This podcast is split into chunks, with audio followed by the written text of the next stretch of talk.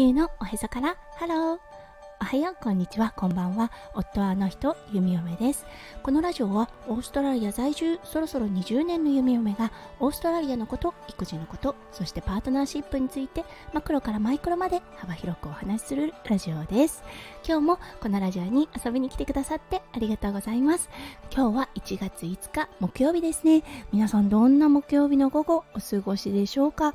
オーストラリアはね、昨日の夜、やっぱり予想していた通り、雨がすごく降りました。すごく晴れた日がね数日続いていて結構ねあの山火事を心配される方も多かったと思います。なのでね恵みの雨になったことは確かだと思います。はいそれでは昨日からスタートしたワンポイント OZ English。今日のワードは tea はい。TEA 日本ではねお茶を指すこの T という言葉オーストラリアではなんとディナーという意味があります夕食ですね Have you had tea? って言われるんです。夕方に。初めの頃はね、え、ま、うん、まあまあ、ティーね、みたいな感じだったんですよね。うん、だけどね、生活していく上で、あ、なるほど、夕食っていう意味なんだ、と気がついた、ちょっとね、印象に残っているワードとなってます。はい、それでは早速ですが、今日のテーマに移りましょう。今日のテーマは、プラスチックのスプーンやフォークについてお話ししたいと思います。それでは今日も元気に弓嫁ラジオをスタートします。はい。2022年の12月頃だったと思います。弓嫁が住んでいるニューサースウェールズ州でプラスチックでできているスプーンとかフォークテイクアウトした時についてくるものですね。これが廃止されました。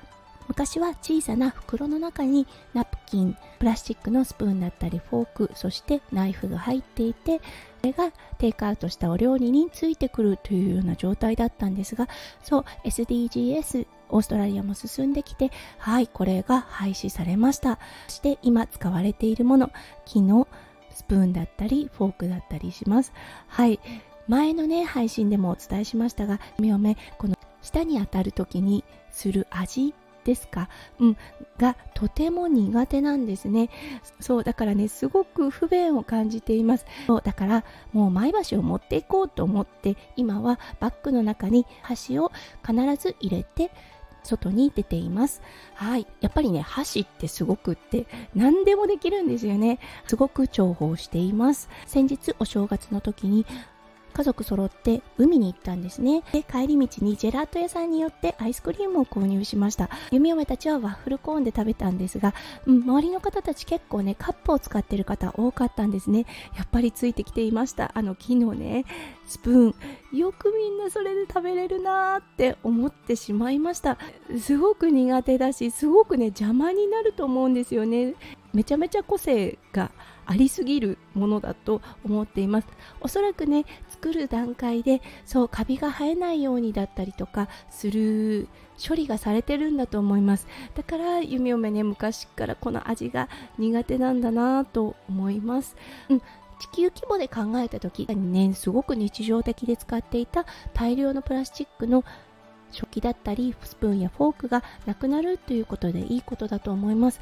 ただね木を使うっていうことでどの部分を使っているかわからないですが木も資源の一つです、うん、なのでこれからどんどんね自分のスプーンフォーク持っていますのでいりませんっていう方が増えていくのはいいのかなって思います。ただね不意に忘れてしまった時にすごく気分がねボーンって落ちてしまうかなと思う弓嫁です。はい。日本はねどうでしょう？SDGs 進んできて今はコンビニとかでスプーンとかもらえるんですかね？うん。ちょっとねふと気になった弓嫁となりました。